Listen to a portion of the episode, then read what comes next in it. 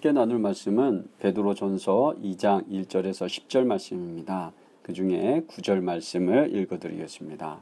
그러나 너희는 택하신 족속이요 왕 같은 제사장들이요 거룩한 나라요 그의 소유가 된 백성이니 이는 너희를 어두운 데서 불러내어 그의 기이한 빛에 들어가게 하신 이의 아름다운 덕을 선포하게 하려 하심이라. 아멘. 오늘 말씀은 크게 세 부분으로 나눌 수 있습니다. 첫째는 악독, 기만, 시기, 비방을 버리고 신령한 젖을 사모하는 거룩한 제사장이 되라는 것입니다. 둘째는 말씀에 순종하지 않는 이스라엘 백성들에게 예수님은 부딪히고 걸려 넘어지는 돌이 되셨다는 것입니다.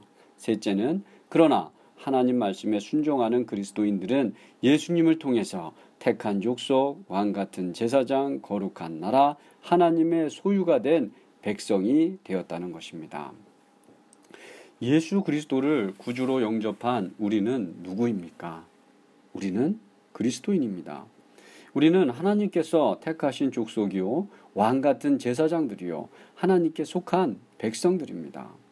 우리의 힘과 능력으로 된 것은 아닙니다. 영원하신 하나님의 말씀, 흠없고 티가 없는 어린 양의 피와 같은 그리스도의 귀한 피로 우리는 새로 태어난 것입니다. 곧 예수 그리스도를 통해서 우리는 택한 족속 왕 같은 제사장 하나님께 속한 백성이 되었다는 것입니다. 우리는 더 이상 죄의 종이 아닙니다. 세상의 욕심과 욕망의 노예가 아닙니다. 하나님의 거룩한 자녀입니다. 그렇기 때문에 우리는 하나님의 거룩한 자녀답게 살아가야만 하는 것입니다. 하나님의 자녀로서의 품위를 유지해야만 하는 것입니다. 그런데 아직도 우리는 왕의 제사장답게, 왕의 자녀답게 살아가지 못하고 있다는 것입니다. 그 품위를 유지하지 못하고 있다는 것이죠. 아직도 악한 마음과 시기와 속임과 외식과 비박을 하고 있으니 말입니다. 만약 왕자가 저작거리의 불량배들처럼 자기 마음 내키는 대로 말하고 행동한다면 세상 사람들이 어떻게 보겠습니까?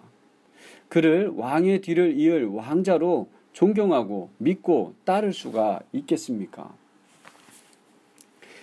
악독한 마음과 속임과 외식과 시기와 비방을 하는 그리스도인을 누가 하나님의 자녀, 하나님의 백성, 제사장이라고 믿고 존경하며 따를 수가 있겠느냐는 것입니다.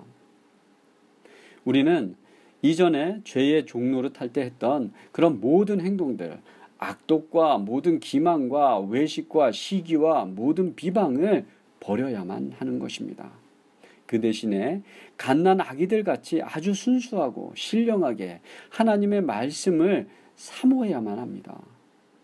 우리는 말씀에 순종하는 삶을 통해서 성령의 열매를 맺으며 살아가야 합니다. 그것이 하나님의 택함을 받은 족속, 왕 같은 제사장, 하나님께 속한 백성의 모습인 것입니다. 우리는 죄의 종된 삶을 버리고 성령의 열매를 맺는 삶을 통해서 그리스도의 아름다운 덕을 선포해야 합니다.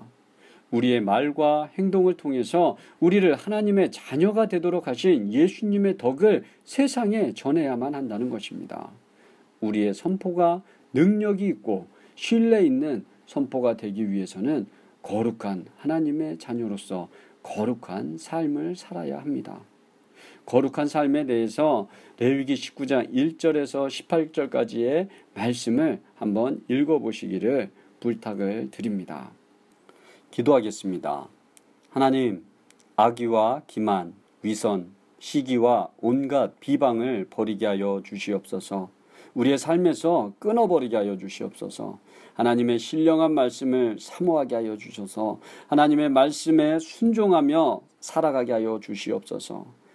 순종하는 삶을 통해서 예수 그리스도의 아름다운 덕을 선포하게 하여 주시옵소서. 예수님의 이름으로 기도드립니다.